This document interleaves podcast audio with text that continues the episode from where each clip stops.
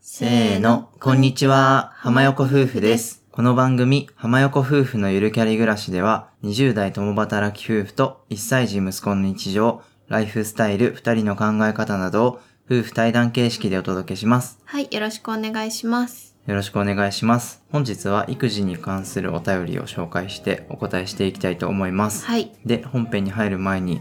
前回の放送で6月中は週に1回の放送にしますというお話をしました。うんうん、まあ、理由はちょっと仕事が忙しかったりとか、うんうん妻さんが復帰直後で大変っていうのをちょっと理由にさせていただいて、うんうん、ちょっとスローペースにさせてくださいというね回を取りました、うん、で放送してたんですけど、まあ、すごくね温かい声をたくさんいただいて、うん、あのゆっくりでいいですよっていう声をいただいて、うん、非常に安心したとともに嬉しかったです、はいありがとうございますありがとうございます。レターもいただきましたのでご紹介します、うん、まあ、ギフト付きレターというアメちゃんがついてるレターもらったんですけど、ありがとうございます。浜横夫婦さん、こんにちは。感想です。妻さんの職場復帰おめでとうございます。6月から週1の配信ということで、お二人のペースで無理なく過ごしてくださいね。次の放送も楽しみにしています。陰ながら息子さんの成長を楽しみにしています。というようなね、レターもいただきました。はい、ありがとうございます。ありがとうございます。やっぱり放送を減らすと、それだけ聞いてくれる人の数も減っちゃったりとか、うんうんそういったことも不安に思ってたんですけうど、ん、まあ、リスナーさんすごく温かいなと思って、うん、とても安心したとともに良かったなと思ってます。はい、ありがとうございまあすり。がとうございます。まあ今ちょっと蓄え期間ということで、はい二人とも休息しつつ、またね、7月から放送できるように頑張りたいと思ってます。はい、はい。うんで、まあね、週1にして良かったなと思ってて、うんうん、先週1週間も自分の仕事が毎日夜10時ぐらいまで、そうだね。あの、かかってて、うんうん、 もう10時に終わるとさ、さすがに何もやる気起きないよね。何もやる気が起きず、そうだよね。うん、やっぱ本業が忙しいと、こうやってね、うんラジオの配信とかう、んもうなかなか手が回らなくなるなと思ってうん、まうす、ん、まあ、ちょっとしばらくしたら落ち着くと思うんで、はいそしたらまたね放送頑張っていきたいと思ってます、はいい、はいうん、では本編に入っていきたいと思いますぜひ最後までお聞きください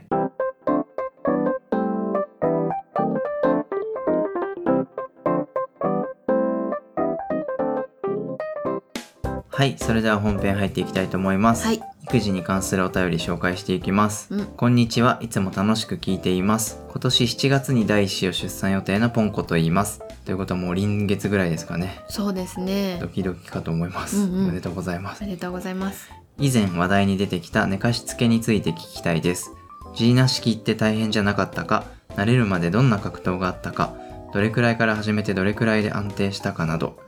私は泣き声の近所への影響自身が耐えられるのかというのを特に心配しています年トレについて賛否両論がある中浜横夫婦さんのリアルなご意見を聞きたいですよろしくお願いしますというレターいただいておりますはい、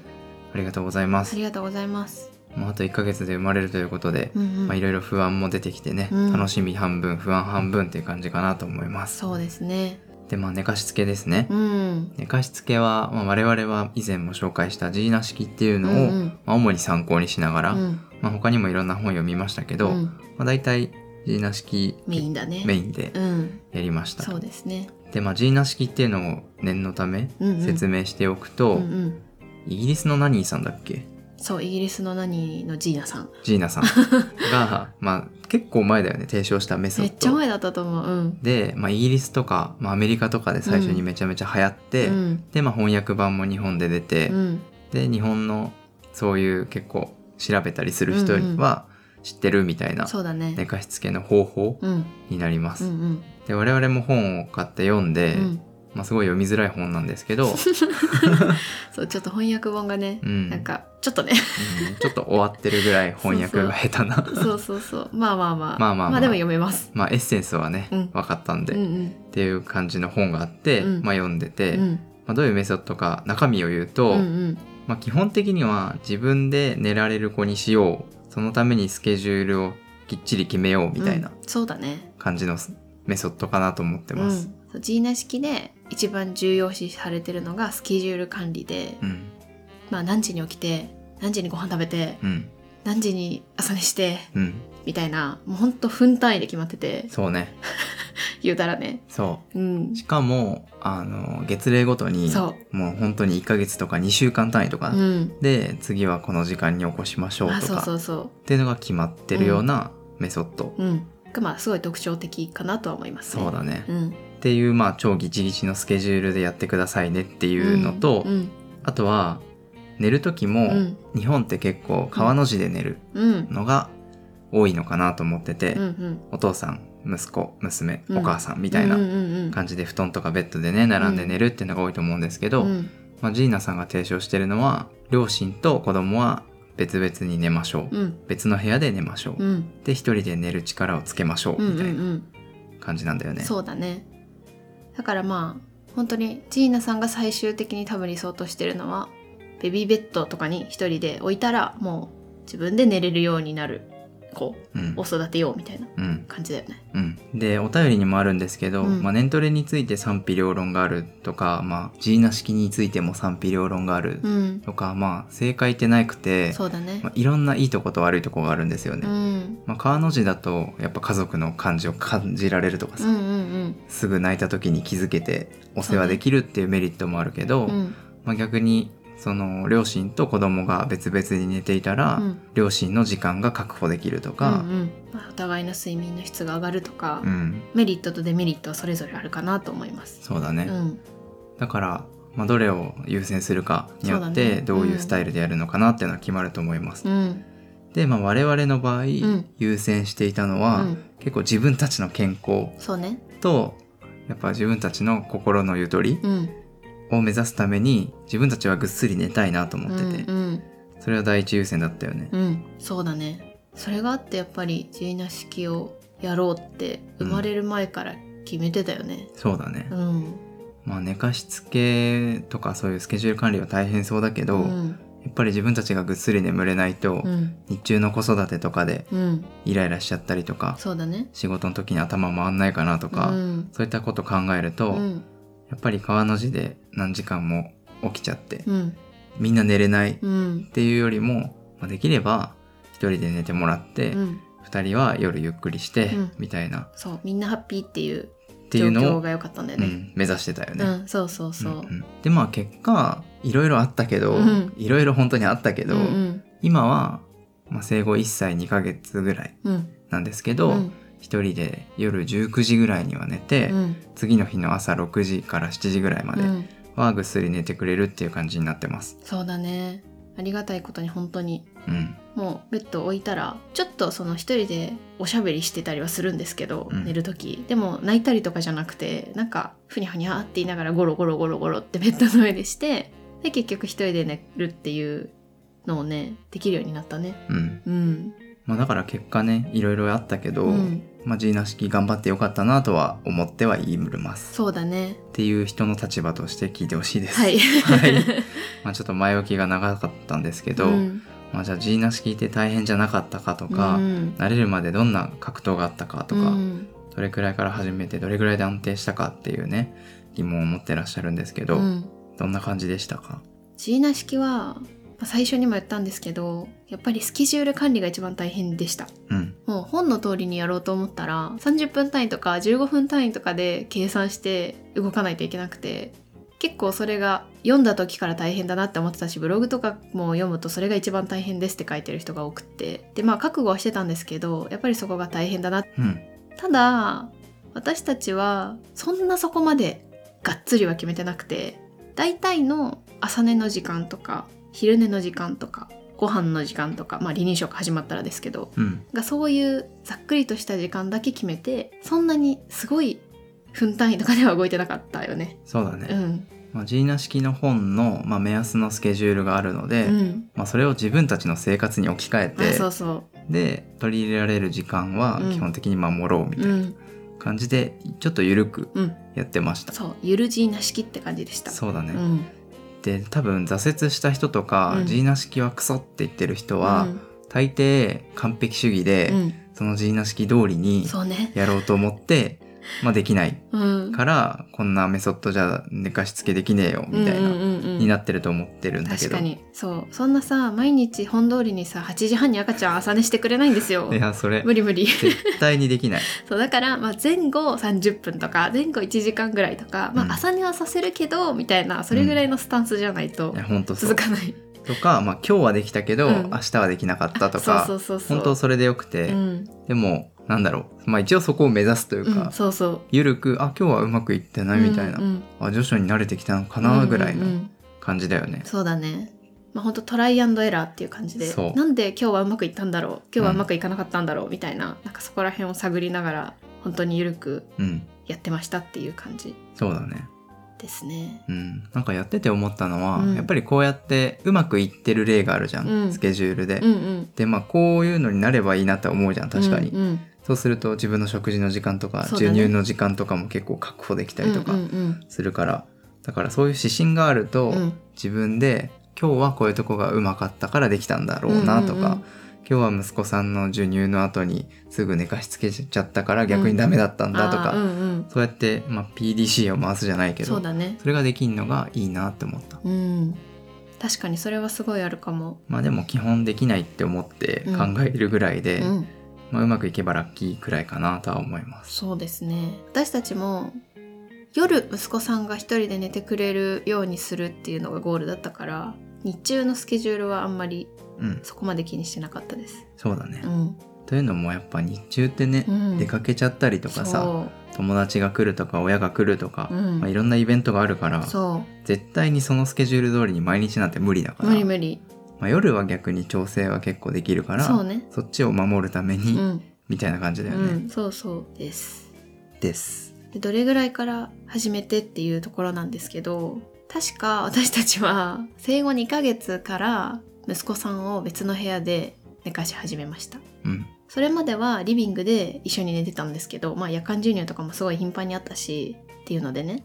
でも2ヶ月ぐらいからなんかふとした時に息子さんがあ割と長く寝れるんだなっていうことが分かってあじゃあもう別の部屋で寝てもいっかってなってでそこからまあいわゆるジーナ式を始めたというか念トレを始めましたね。うんうん、ジーナ式って離乳食が3回始まる前までは夜の10時に1回起こすんですね子供を。あそうだったね。そう7時に寝かしても一回10時に起こしておむつとおっぱいあげてまた寝かすっていうスケジュールなんですよ。でそうするとまあまた11時ぐらいに赤ちゃん寝るんですけどなんかそうすると結構さ6時とかさうんまで寝てくれるんだよね。そうだね。まあちょっともしかしたら私たちの息子の場合はって話になっちゃうかもしれないんでますあ、けど。もちろんそうだけど。そうだからなんか割と初めからそういう意味では安定してたというかさなんか、その10時に起こして11時に寝かした後にまた3時に起きるみたいなことあんまりなかったような気がするんだよね。うんそうね。うまあ、ん申請期間はあったけど、あそうそうそう2ヶ月からさすがに二ヶ月始め次ぐらいからはだいぶ落ち着いてきた気がする。そうそうそううん。多分赤ちゃんの体力とかもすごい関係すると思ってて寝れる子ってその夜通し体力がある子らしいんですよねだから生後2ヶ月でも体力がなくて夜中におっぱい飲みたいミルク飲みたいって起きちゃう子もいると思うしだから始める期間とかは結構その子を見てあげてあもうこの子はお腹がいっぱいになればちゃんと夜中寝れるような体力がついてる子なんだなとか,、うんそこは見極めて始めるのがいいのかな。うん。うん。とは思いまあ、ますそれは本当そうだね。うん本当に子供によるからね。そうそうそ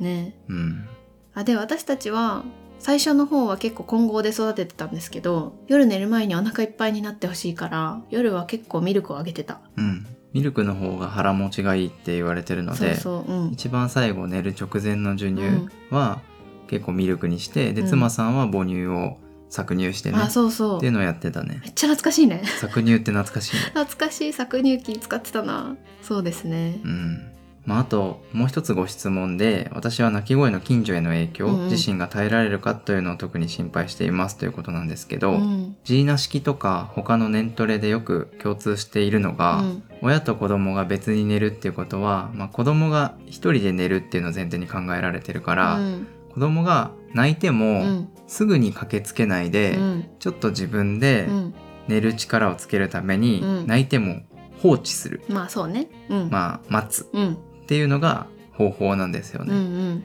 だから待つんですけど、うん場合によっては放置してるっていう風にも見えるしそうね泣いてるのにすぐ駆け寄ってうんあやさないで、うっんていう罪悪感とかねそっうねていうのはやっぱ感じる人は多いのかなと思いましたうんそこは結構最初やっぱり葛藤する部分うん、ですねそうだねでまあ私たちの息子さんも最初は泣いたと思いますうんなんかあんまり覚えてないんですけどでもなんかちょっと心痛かったなっていう記憶はあってうんやっぱり一人でさ放置されるからさ、うん泣くんですけど泣いててなんかジーナ式に何分後かに部屋に戻ってトントンしますみたいな、うんうんでそこ抱っこしちゃダメでん抱っこするとまたその振り出しに戻っちゃうというか、そうだね親がちゃんと近くにいるよっていうことを分からせるためにトントンするっていうでそれでまた部屋から出て、まあ、また泣いちゃうんですけどってその時間をちょっとずつ長くしていくみたいな感じの方法で鳴らしていくっていう感じなんですけど、まあだから最初の1週間ぐらいは確かにちょっと泣くというか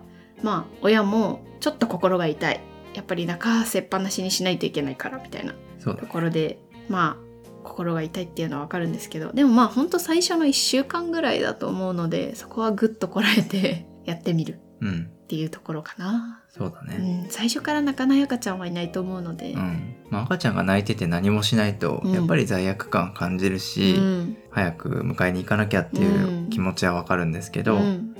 まあちょっとね心を鬼にしてそ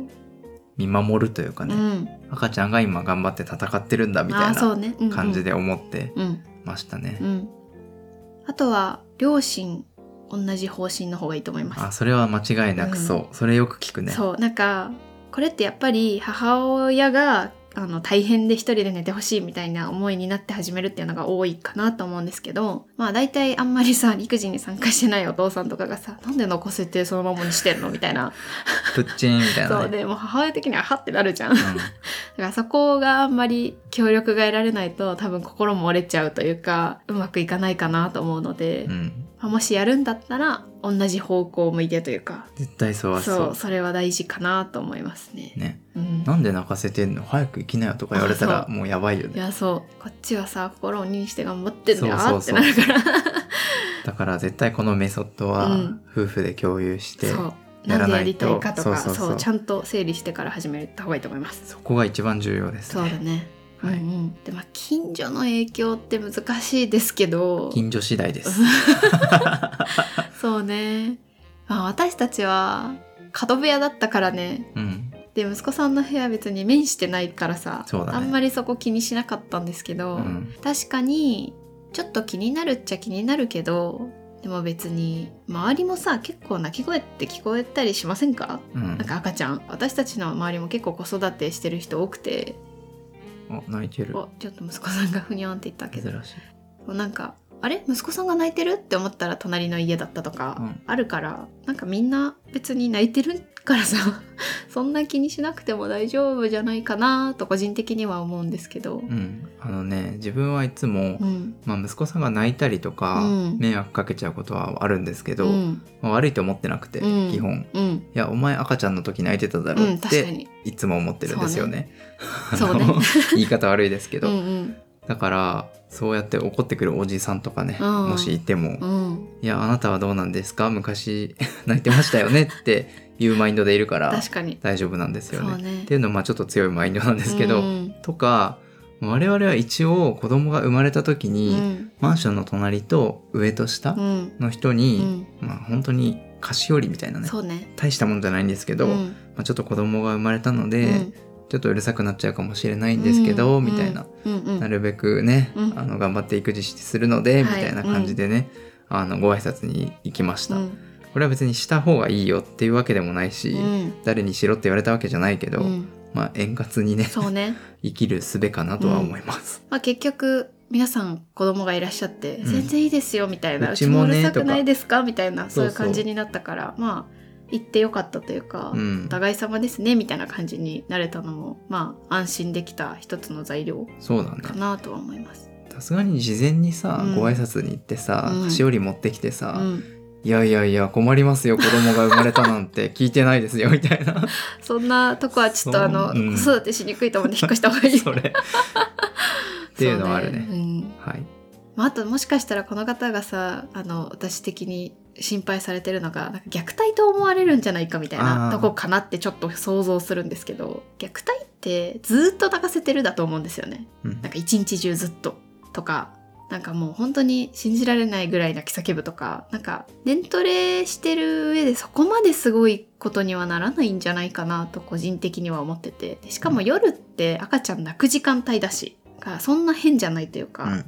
昼間とかねなんかすごい変な時間に泣いててとかだとなんかあれれって毎日とかだとあれれとかなるかもしれないけどそういうわけじゃないと思うし最近は年トレしてる家庭も増えてると思うしそういうところも大丈夫なんじゃないかなと思うんですけど、うんどうでしょうまあ大丈夫でしょうう、んまあ赤ちゃんの泣き声で迷惑って感じる人がおかしいと思うんで、 まあそうだねあの無視してください、うんうんはいはい参考になったね どうだろうはいまあ結構ね大変なこともあるかなと思うんですけど我々はジーナ式を参考にして年トレをしてうん息子さんが寝てくれるようになって本当に良かったなと思ってて、うん毎日笑顔でそう息子ださねんと接することができるのもちゃんと私たちが睡眠を取れてるからかなとも思うし、うんだからやってよかったからねうん是非もしぽんこさんもやる際は少しでもご参考になったら嬉しいですね。はいうん、出産大変だと思うんですけど、まああの、ご自身の健康をまず第一に、うん、あの考えてうん、楽しくうん育児できるようにお互い頑張りましょうそうですね。また困ったことがあったらいつでも相談してください、はいお待ちしています、はい、お便りありがとうございました。ありがとうございました。はい、2通目紹介したいと思います。浜ゆるネームおまめさん。こんにちは。私も同じ子育て中の母親として息子さんの成長をラジオ聞きながら楽しみにしています。離乳食について質問があるのですが、息子さんは食べない食材などありましたか娘はかなりの偏食でなかなか離乳食を食べてくれず毎回苦労しています。参考にさせていただきたいのでお話聞かせてください。これからも楽しみにしています。というレターいただきました。ありがとうございます。ありがとうございます。離乳食か。離乳食問題ですうね。ん、食べない食材ね息子さんあんまり食べない食材なくて結構何でも食べてくれる方ではあったんですけどうん、ちょここ最近の話でいくとトマト食べなくなりましたね そうだね。あとブロッコリー、うん、まあ、だから結構好き嫌いもちょっとずつ出てきたかなって感じなんですけど口に入れてから出すよね。あそうそうそういう技を覚えましたねそうだね。これは違うって言って。そうそうそうまあでも私が結構離乳食をする上で気をつけてたのはなんか嫌がっても嫌がってもっていうか食べなくても割と何回でも出すっていうのを心がけてて、っていうのは以前 T 先生ってあの子育て YouTuber で人気の保育士の方の YouTube を見た時に子供ってなんか何でもかんでも口に入れる時期が来るんですけど、うん、なんかそれを全部食べてたら身の危険というかさ危ないからそのために自分があんまり知らないものとか馴染みがないものを食べたくないっていう防衛本能みたいなのが働くって言ってて、そうだね。そまあ、それは息子さん見てても思って、う、うやん、っぱ土とか石とかさ、そう草とか口に入れるんですけど、やそっうぱ飲み込むまではしないんですよ、そうね。うそうそう口の中にずっと食べてるんですよ、みたいな。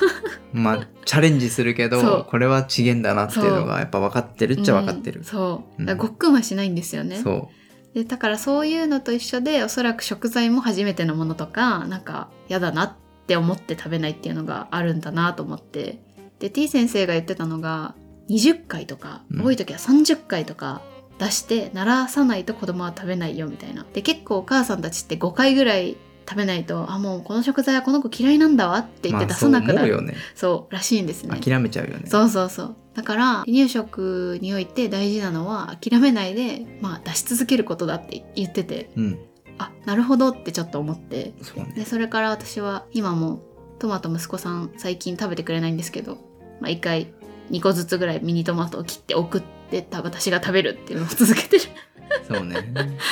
そうそう食べないとねなんか心苦しいというかさ不安になるなるしね。そう不安にもなるしせっかく作ったのに食べてくれないんだみたいななんかそう思っちゃうことも多いとは思うんですけどまあレトルトに頼ったりとかして肩の力を抜きつつでも毎日ちょっとずついろんなものを試すみたいなそういう感じで私は頑張ってました。うん。うん、そうだね。まあ偏食って自分も偏食だったんですけど、そうだ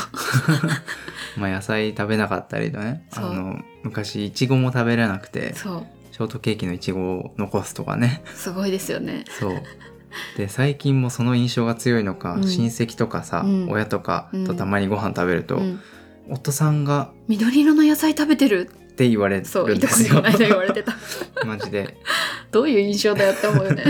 まあでもそんぐらい偏食でそうもまあ育つし、そう でいつかは治ります。そういつかは食べられるようになるのがまだ多いのかなと思うので、うんそうそん大な丈夫ですにやっぱ気にせずうにん気楽にやるのがいいのかなと思います。そうだね体重が増えててさ健康でさ元気だったら大丈夫ですよねうん、好きなものが一つとかあったらそれを食べればいいかなとも思うし、うん息子さんの場合はバナナが好きすぎてうんもはや1日2本とか食べる時あるんですけど、うまんあ、多分さ検索したら「バナナは食べ過ぎたらダメです」とか絶対書いてあるけどうんいやいやいやみたいなそんなこと言われてもじゃあ何食べるんですかとかなったりもするしさそうねそうだからまあ本当あんまりネットとかさそういうのにも踊らされないで、まあ、自分がちゃんと娘さんを見てあげてさ楽しくね毎日過ごせればいいかなと思います。そうだね、うん、まあ、本当に何も食べないだと不安ですけど、うん偏食ぐらいなら、うんまあ、いつか治るのかなとそう思うのそう、でうんうん気楽に気長にうん、やっていけばいいのかなと思います、はい、はい、うんはい、では本日はお便りを2通紹介しました、うん寝かしつけの話と離乳食の話何か一つでも参考になれば嬉しいです、はい、またこうやったね育児の話ですとか、まあ、結婚生活とか夫婦関係とか、まあ、いろんなお悩みにも答えていきたいと思いますので、うんぜひぜひプロフィール欄のリンクからお便りお待ちしておりますはい、はい、では今回は締めたいと思います。マヤ子夫婦のゆるキャリ暮らし、今回の放送は以上です。各種ポッドキャストなどで配信しています。ぜひ登録、フォローよろしくお願いします。では最後まで聞いていただいてありがとうございました。また次回の放送でお会いしましょう。ありがとうございました。